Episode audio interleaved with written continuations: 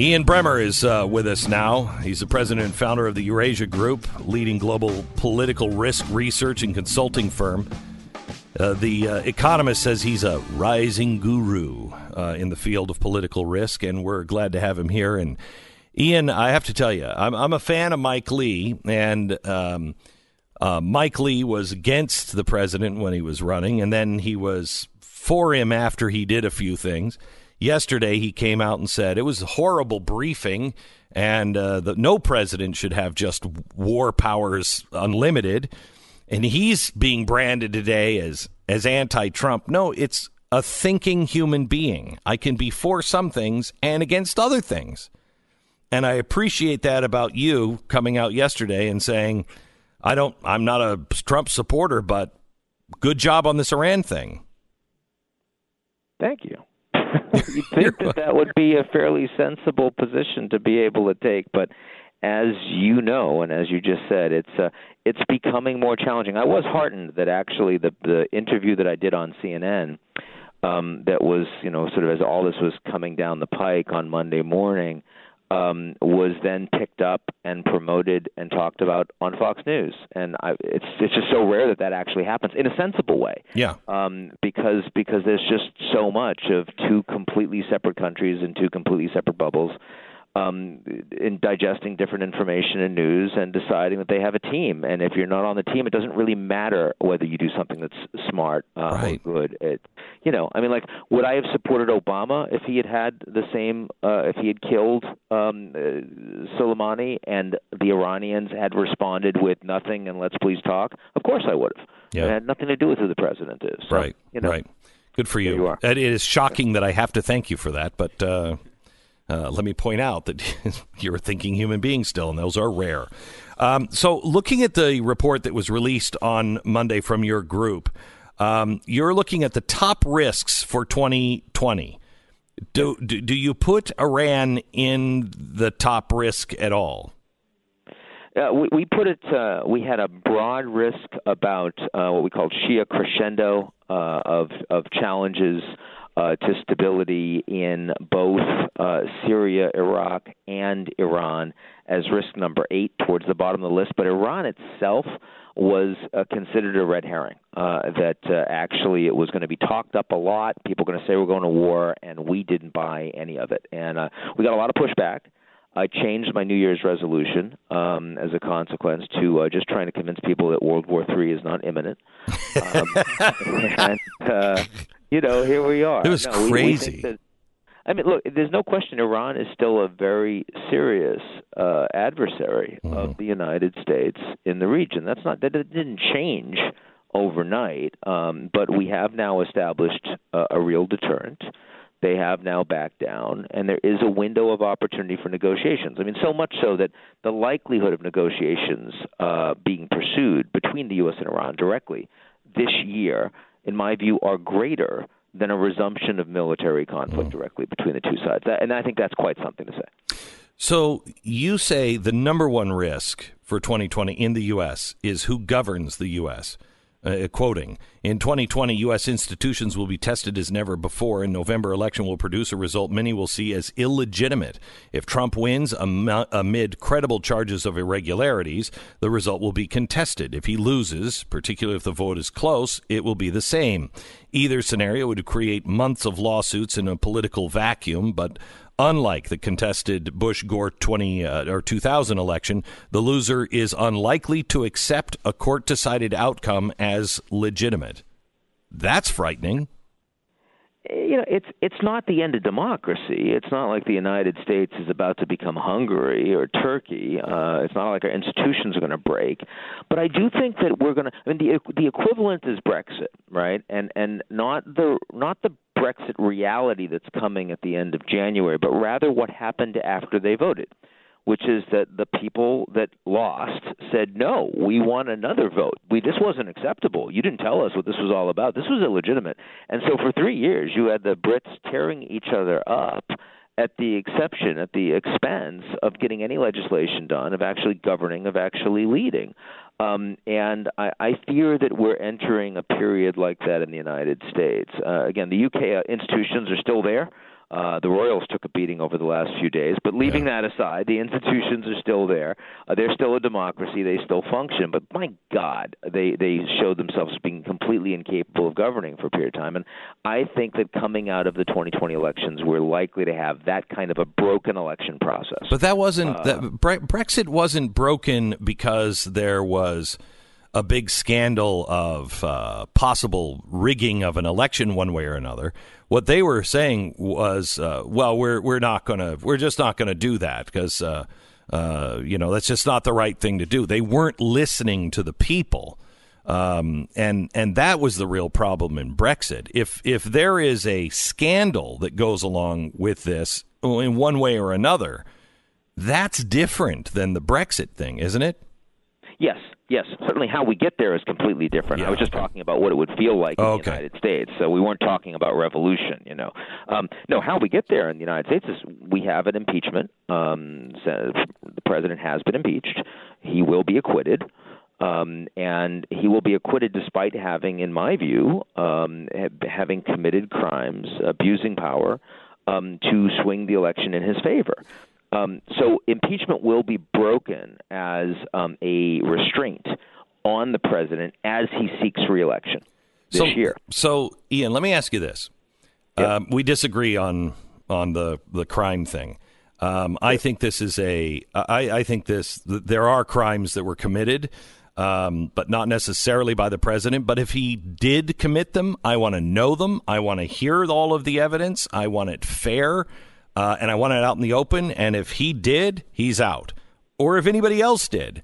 Um, do you think that we live in a world that uh, that Washington will give us a fair trial and call everyone to the witness stand?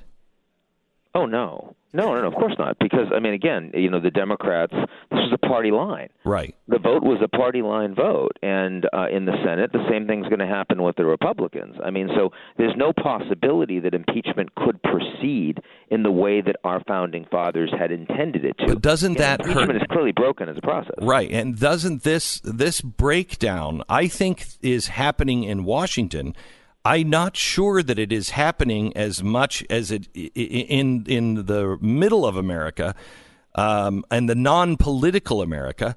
I'm not sure that it's happening as strong as it is on TV and in Washington. I think both Democrats and Republicans see this entire thing as this, but neither side is being right here.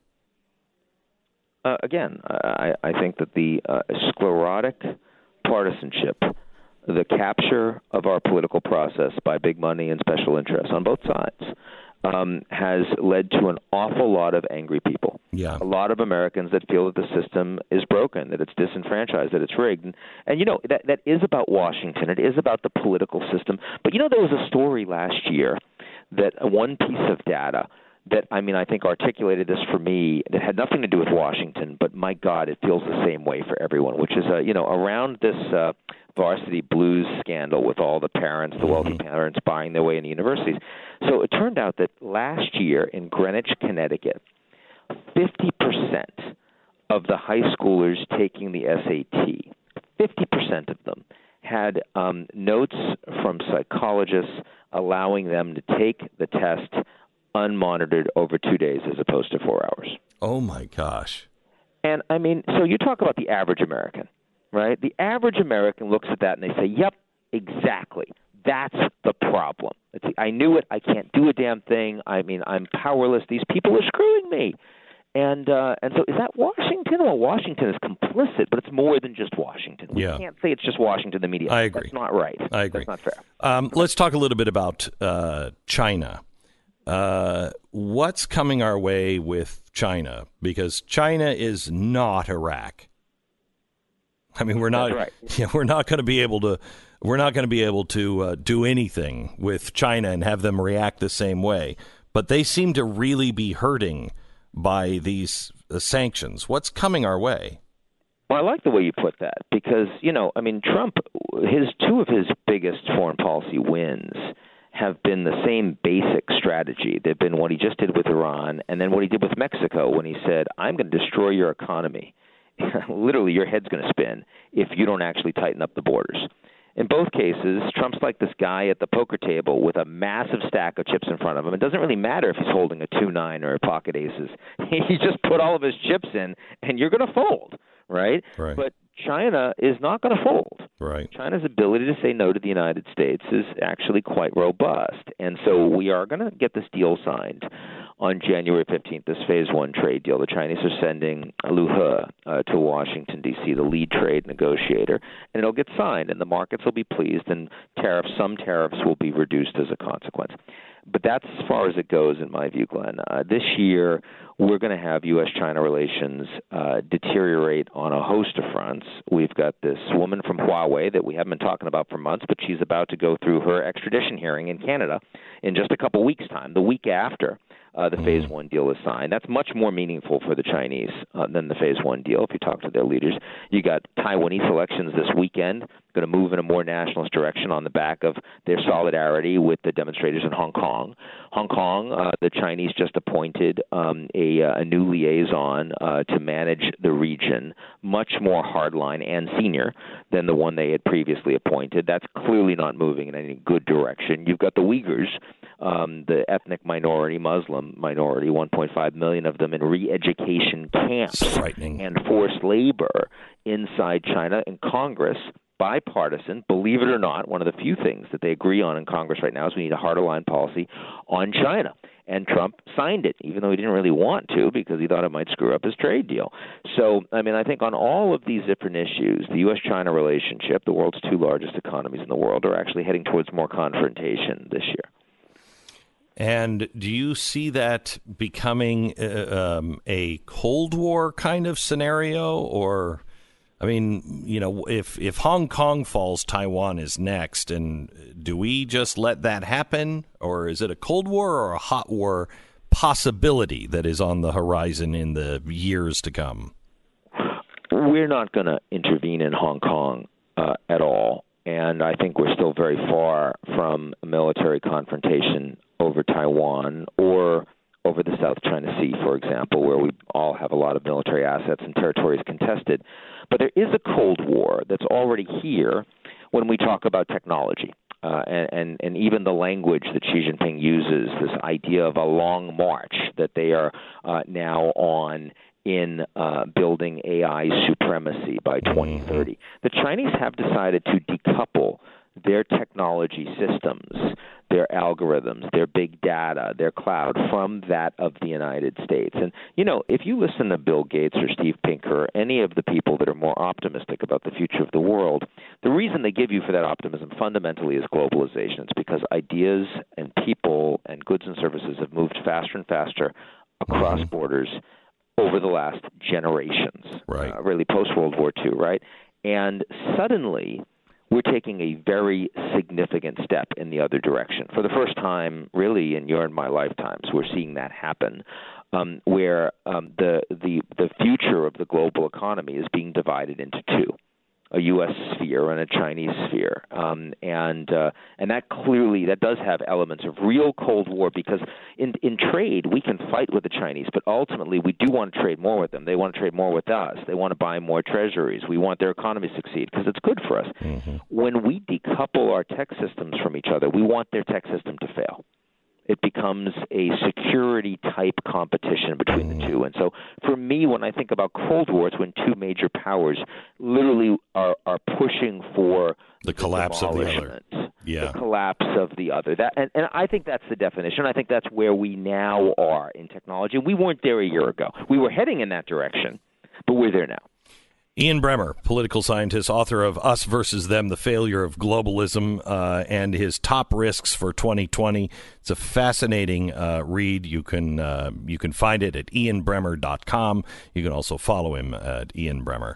Uh, thank you so much, Ian. Appreciate it. Always good to be with you, Glenn. Happy New Year. Bye bye.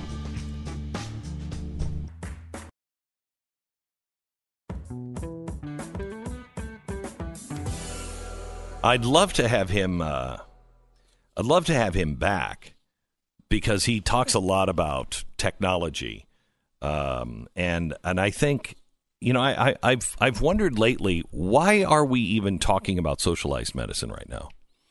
Why are we really talking about even overhauling anything because medicine entirely is going to change in the next 10 years. By the time we implement all of the stuff that anybody would want to do, the the whole system is going to change. We're all going to have a like a Google doctor or an Amazon doctor. We will, and you'll have your health appointments. You won't have to go to the uh, the local health center. You'll you'll have a, a a system in your house that will be able to diagnose most things and be able to say you should go to the hospital now. And in 10 years, I believe you're going to ask your favorite doctor if it's something serious. Okay, yeah, that's great. Okay, you think I have cancer and you think I can survive. What does the AI say about it? Because this is going to be faster and better. Well, and if you're right, it's really a question of what you're trying to get done. If you're right, then and you are concerned about universal health care for reasons more about control than you are about actual health, you better get it done right now. Correct. You better get it done because you free this- up everybody. Yeah. You free up everybody. Mhm. They don't have You'll to be depend able on you anymore. No, you'll. I mean, we will have AI surgeons, and they will be more accurate than crazy. It's crazy. But I mean, like it's the same thing of like if we would have said 15 years ago, "Hey, you're gonna get in a bunch of strangers' cars. You're gonna go on your phone and press a button, and then a stranger's car is gonna pull up, and they're gonna drive you wherever you want." You'd say that was That insane. completely nuts, right. And now Uber and Lyft and everything else, like it, it does happen really fast these days. You, you just, you just, I mean, It's the- all, the the the AI doctor is already here. It's already in in practice. Uh, no, I shouldn't say in practice. It's already running parallel in practice in places like New York, just for cancer.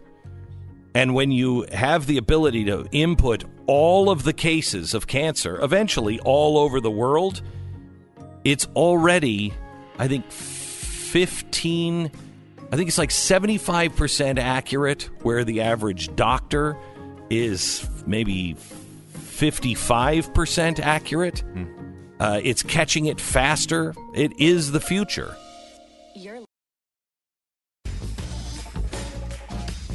even if you are one of those people that you know work on roofs in Phoenix in the summer, or you are a uh, construction worker or digging ditches for a living, I think you will agree with me that being a uh, a- an American political uh, scientist and a professor that believes in God and the founding of our nation, and you're you're centered in a university in Oregon.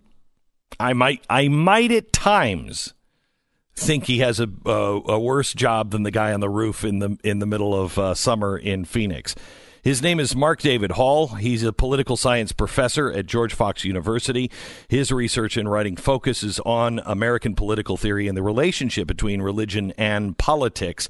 He is not uh, afraid to say, uh, in fact, he's published a new book called Did America Have a Christian uh, Founding?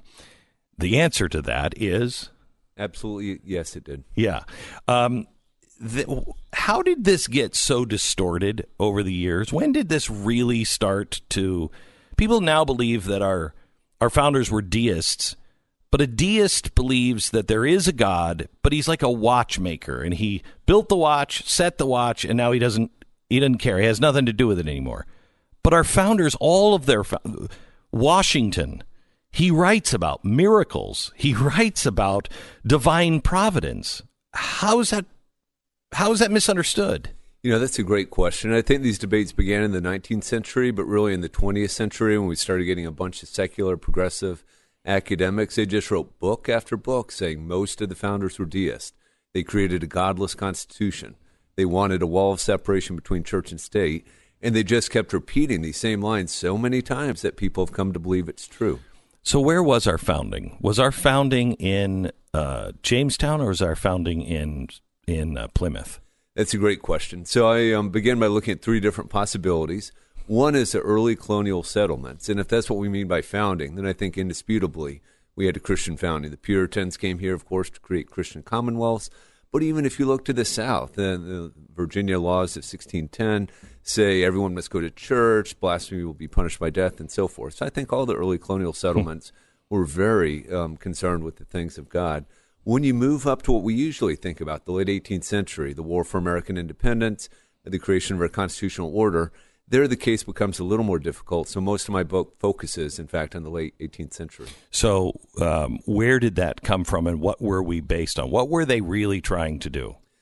Well, that's a great way of phrasing the question. Sometimes people look at this and they say, okay, what I want to do is argue that all of America's founders were good, godly, pious Christians. I don't take that approach. First of all, we know some of them were heretics, that Jefferson and Adams and Franklin departed from the, the, the basic tenets of Orthodox Christianity. But then in many cases, we simply do not have the records. We might know that someone was a member of this church, maybe even that he attended church, but that really doesn't tell us much about his heart mm-hmm. or about even his orthodoxy. Right. So what I look at instead is the ideas that influenced the American founders, and I argue that they were influenced by Christian ideas or ideas developed in the Christian tradition of re- political reflection. And they drew from these ideas when they broke from Great Britain, when they created our constitutional order, and so therefore America had a Christian founding. Do you believe in the covenant? Do you believe that there was a covenant made in, in Plymouth and one with Washington and, and Lincoln? Oh, I don't imagine how you could look at America's founding from the early colonial settlements to the late 18th century without understanding the importance of covenants. These folks all believed in the importance of covenant. A covenant, of course, is an, is an agreement between two parties with God as a witness. And these folks almost solely thought in terms of covenants, um, the May, from the Mayflower Compact on really to the late right. 18th century and then into the present day. And what does that mean? What what makes that different than a contract? I think a, a, contract, of course, still should be binding, but the way we treat contracts, you know, if you're a football player with a good season, um, you might throw your contract out the window and renegotiate. Right. The idea of a covenant, a, a, marriage is a great example, right? Right. When you join, when a man joins with a woman, you make a promise before the eyes of God, and really, this this thing should not be ripped asunder, or at least it's a very, very serious thing, right? Before one would even contemplate breaking that and, covenant. And so, when our pilgrims came. Um, I'm fascinated. I've just found an old map um, that was uh, made by the uh, Librarian of Congress in, I think, 1870 or 1865, and it was it was the roots of Jamestown that brought slavery and uh, brought um, corruption and um, and division. And the Pilgrims founding, and that tree gave us, you know, uh, humility and honor, et cetera, et cetera. And it's my understanding that they were arguing back and forth before the Civil War, which which one are we? And I think we're having that same argument now, aren't we? I think there's a lot of truth in that. Although I do argue and push back a little bit that I think the southern colonies were more concerned with the things of God than oftentimes 19th and 20th century historians give them credit for being. But indisputably, New England was the center of American intellectual life. Our best colleges were there. Uh, many of our best leaders came from there. And I think you cannot understand America, as Alexis de Tocqueville um, found when he came to America in the right. 1830s, without understanding the Puritan influence, or more broadly, the Reformed or the Calvinist influence. And the arguments that even we have today were happening back then, just on different topics. Theirs was slavery, but our our founders get such a bad rap. M- many of our founders were religiously bound to end slavery. That's exactly right. I, I, in the initial draft of this book, I addressed that briefly in the conclusion, and my publisher and I agreed to pull that section out, and I'll have a sequel to this book coming out that will have a whole chapter on the founders and slavery. And I think it's, you know, we need to be critical of our own tradition. Sure. And we can be critical of slavery. It was a horrible, unjust oh, institution. Oh, but you're exactly right. Many founders were coming to recognize that it's incompatible with the basic Christian idea that all humans are created in the imago Dei, the image of God. Many were already working for its abolition. Many states voluntarily abolished slavery between 1776 and 1804. The, the direction was definitely heading um, towards abolitionism. Unfortunately, Eli Whitney invented the cotton gin and gave slavery a lease on life. So, um, if the founders could come back, I've always believed that the founders would come back and they would say, huh, so how long did the Constitution last? Because I, I don't think they'd recognize us now at all. Do you think that they would be uh, how would they react today?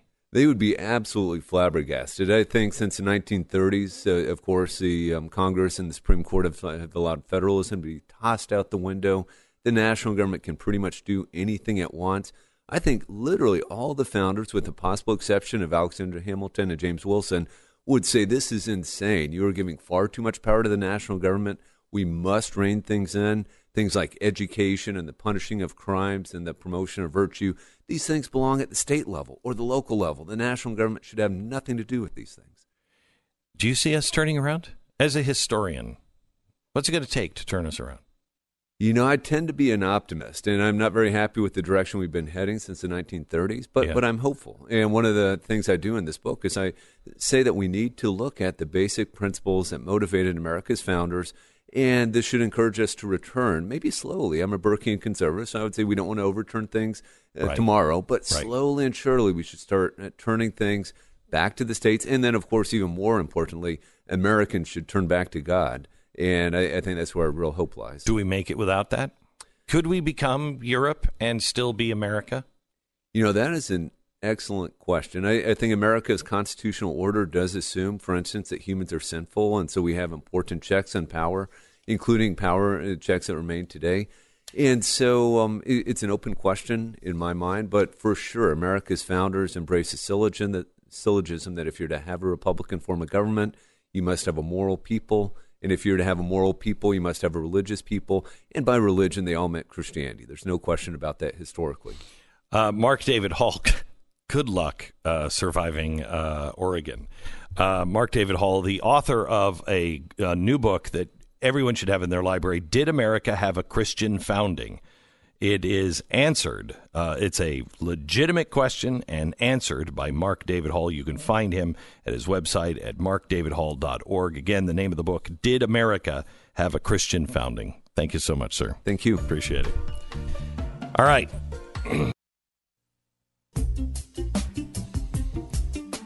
Welcome to the program. Hey, I want to let you know that we are restoring the covenant that we were just talking about in Gettysburg, July 4th. Now, this is going to be a July 4th that you won't forget, your kids won't forget. Going to be very, very different. Um, I'm designing the uh, music and the uh, fireworks uh, myself, working with a composer now. I mean, it's it's going to be really amazing. Not your typical American Fourth of July um, uh, but it's going to have all the fireworks that you could possibly want, and and uh, and just a great crowd and food and everything else. So just join us in Gettysburg, July fourth. Now I urge you to go to glennbeck.com slash restore.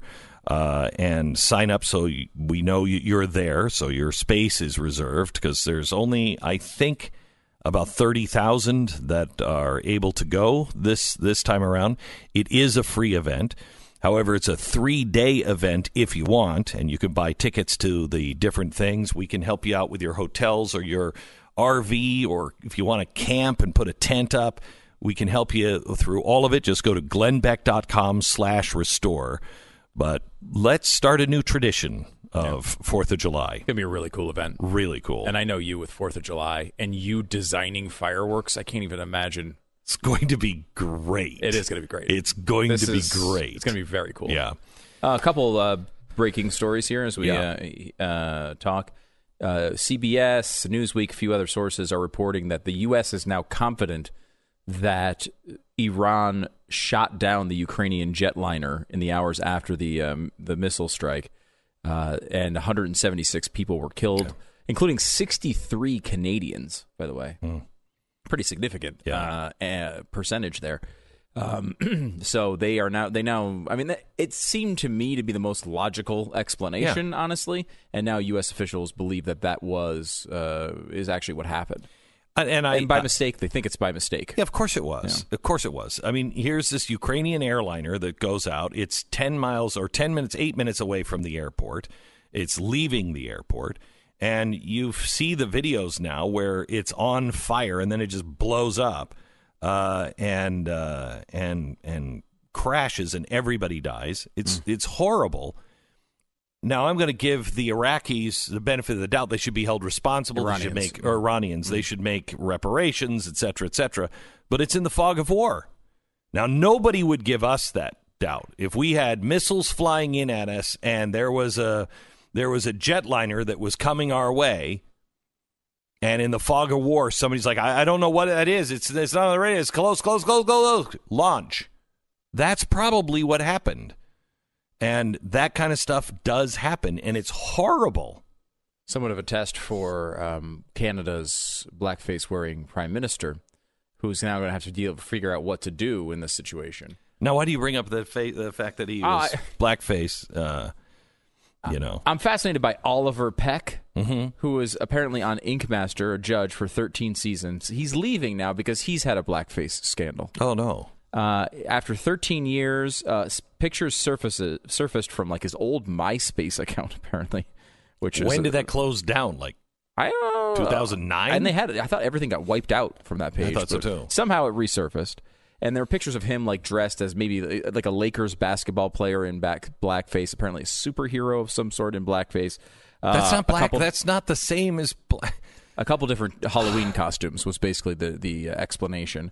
And I was I was fascinated by you know because this is what you do when you're writing stories. You just include a bunch of tweets from random people who have opinions on it. But li- listen to this tweet. How dumb and racist can people be? Uh, let's find out. Inkmaster star Oliver Peck is learning the same lesson Justin Trudeau learned about blackface. Why is Oliver Peck going to be Prime Minister of Canada too? Does he get reelected? Is that what happens? Because that's what they that's the lesson they've learned. If you're if you're liberal enough, if you're democratic enough, if you're progressive enough, you can become Prime Minister of of uh, Canada and then get reelected, or you can become Governor of uh, Virginia. That's all fine.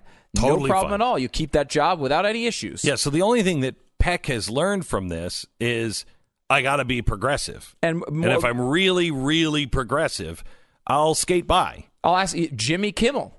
He's no he's no politician, but he's progressive enough to get away with dressing the exact same way in a Lakers uniform, except on national television in blackface. that was totally fine. Now I don't know about you. What company was he working for?